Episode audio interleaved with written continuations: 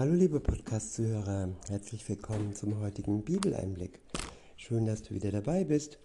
Heute habe ich ein Kapitel aus dem zweiten Timotheusbrief. Es ist das Kapitel, ähm, nee, das ist der erste Timotheusbrief und es ist das Kapitel 2. Ich verwende die Übersetzung Schlachter 2000.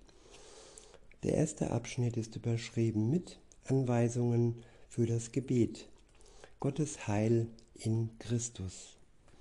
Ab Vers 1 steht, so ermahne ich nun, dass man vor allen Dingen Bitten, Gebete, Fürbitten und Danksagungen darbringe für alle Menschen, für Könige und alle, die in hoher Stellung sind, damit wir ein ruhiges und stilles Leben führen können.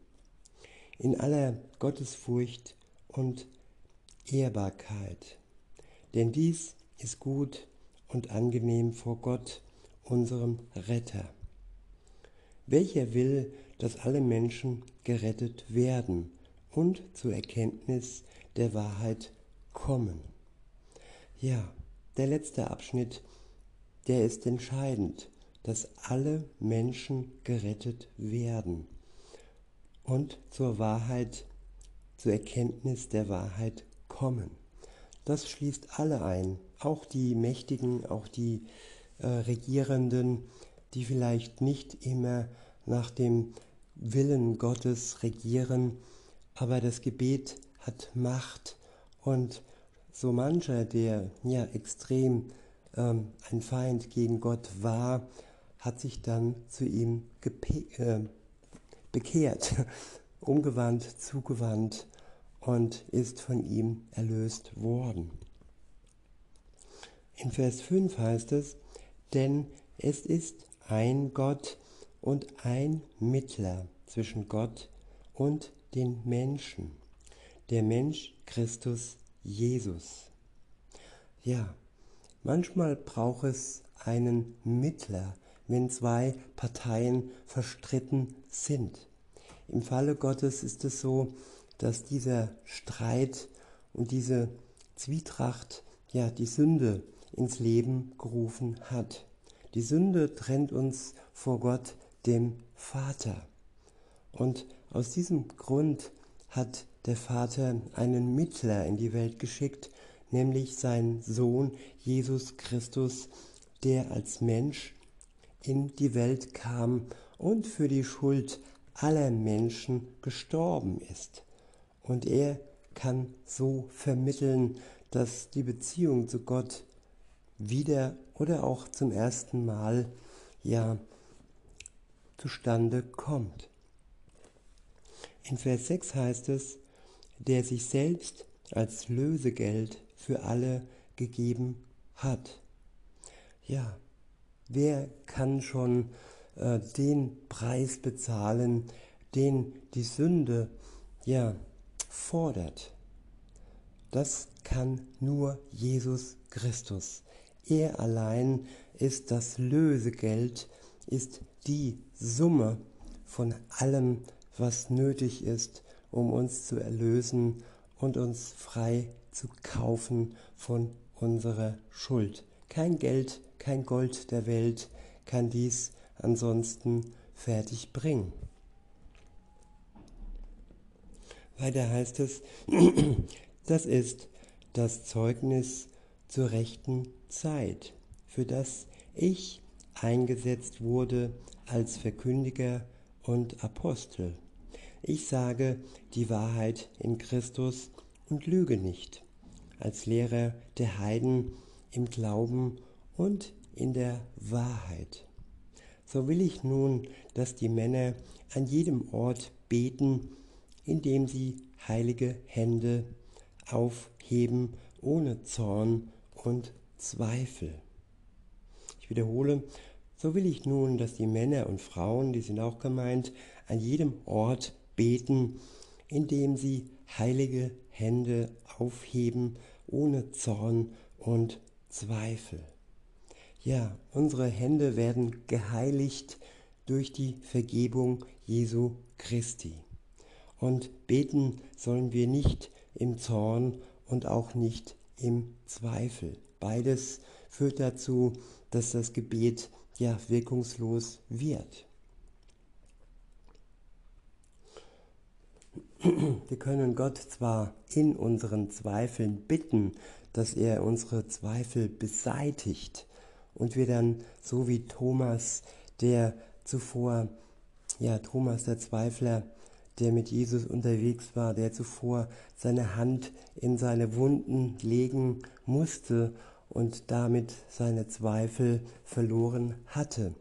Und so können auch wir Gott bitten, dass er uns unsere Zweifel nimmt, uns ein Zeichen gibt, das uns hilft, dass wir die Zweifel verlieren. Der nächste Abschnitt ist überschrieben mit das Verhalten der gläubigen Frauen. Ab Vers 9 heißt es, ebenso will ich auch, dass sich die Frauen in ehrbarem Anstand mit Schamhaftigkeit und Zucht schmücken, nicht mit Haarflechten oder Gold oder Perlen oder aufwendiger Kleidung, sondern durch gute Werke, wie es sich für Frauen geziemt, die sich zur Gottesfurcht bekennen. Ich wiederhole, ebenso will ich auch, dass sich die Frauen in ehrbarem Anstand mit Schamhaftigkeit und Zucht schmücken, nicht mit Haarflechten oder Gold oder Perlen oder aufwendiger Kleidung, sondern durch gute Werke, wie es sich für Frauen geziemt, die sich zur Gottesfurcht bekennen. Ja, nicht äußerliche Schönheit, ja, durch Kleidung und Schmuck soll das Wesen einer Frau ausmachen, sondern ihr Verhalten, ihre guten Werke, die sie nach ihrer Erlösung und die sie durch die Kraft des Heiligen Geistes tun kann. In Vers 11 heißt es weiter, eine Frau soll in der Stille lernen, in aller Unterordnung. Ich, wiederhole, eine Frau soll in aller Stille lernen, in aller Unterordnung. Ordnung. Ich erlaube aber eine Frau nicht zu lehren, auch nicht, dass sie über den Mann herrscht, sondern sie soll sich still verhalten. Ja, das Moderne von heute, dass die Frau die Hosen anhat und dass der Mann nicht wirklich viel zu sagen hat, das ist nicht wirklich Gott gewollt. Es ist nicht ihre Aufgabe zu lehren und nicht ihre Aufgabe, dass sie über den Mann herrscht. Im Gegenteil ist es so, dass der Mann seine Frau lieben soll. Er soll auch nicht über sie herrschen, aber es soll keine Streitsucht in der Beziehung herrschen, sondern Liebe und eine Liebe, die es der Frau ermöglicht, sich freiwillig unterzuordnen, ohne sich dabei als Sklavin des Mannes zu fühlen.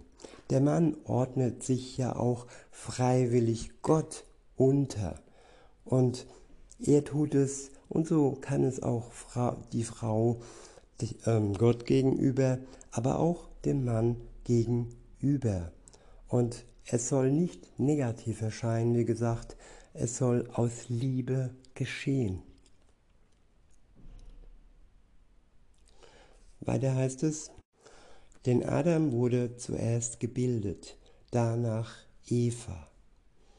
Und Adam wurde nicht verführt, die Frau aber wurde verführt und geriet in Übertretung.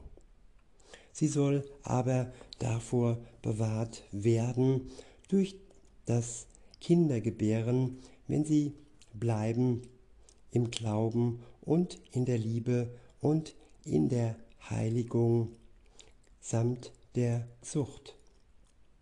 Ich wiederhole den letzten Vers.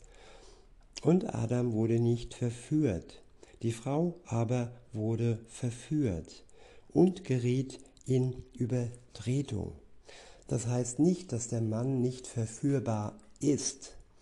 Das heißt einfach, dass ja, die erste Sünde, die erste Verführung ähm, einfach, das ist keine Wertung, es ist einfach ja, so, dass die Frau verführt wurde von der Schlange und der Sündenfall dadurch eingetreten ist. Und dadurch sind sie beide, der Mann hat sich dann von der Frau verführen lassen, hat dann auch den Apfel gekostet, den Apfel der Erkenntnis.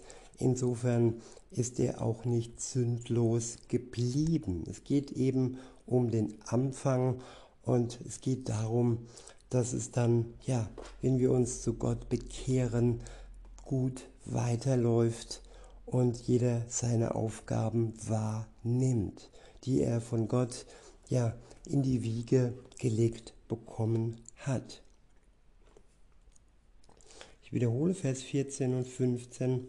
Und Adam wurde nicht verführt, die Frau aber wurde verführt und geriet in Übertretung. Sie soll aber davor bewahrt werden durch das Kind Kindergebären, wenn sie bleiben im Glauben und in der Liebe und in der Heiligung samt der Zucht. Ja, sie soll aber davor bewahrt werden, dass weitere Übertretungen stattfinden. Und ihre Aufgabe, Kinder zu gebären, soll sie gerne tun und sich nicht von der Welt verführen lassen, die sie ja auffordert, nur Geld zu erwirtschaften, Karriere zu machen und Kinder, den Wunsch nach Kindern, ja, ganz nach hinten zu stellen oder gar komplett zu verwerfen. Und das alles, ja, dieser Schutz bleibt, wenn sie bleiben, also beide Mann und Frau bleiben im Glauben und in der Liebe und in der Heiligung samt der Zucht. Also ja, dass sie wirklich ein geheiligtes Leben führen durch Gott und nicht ein zügelloses Leben.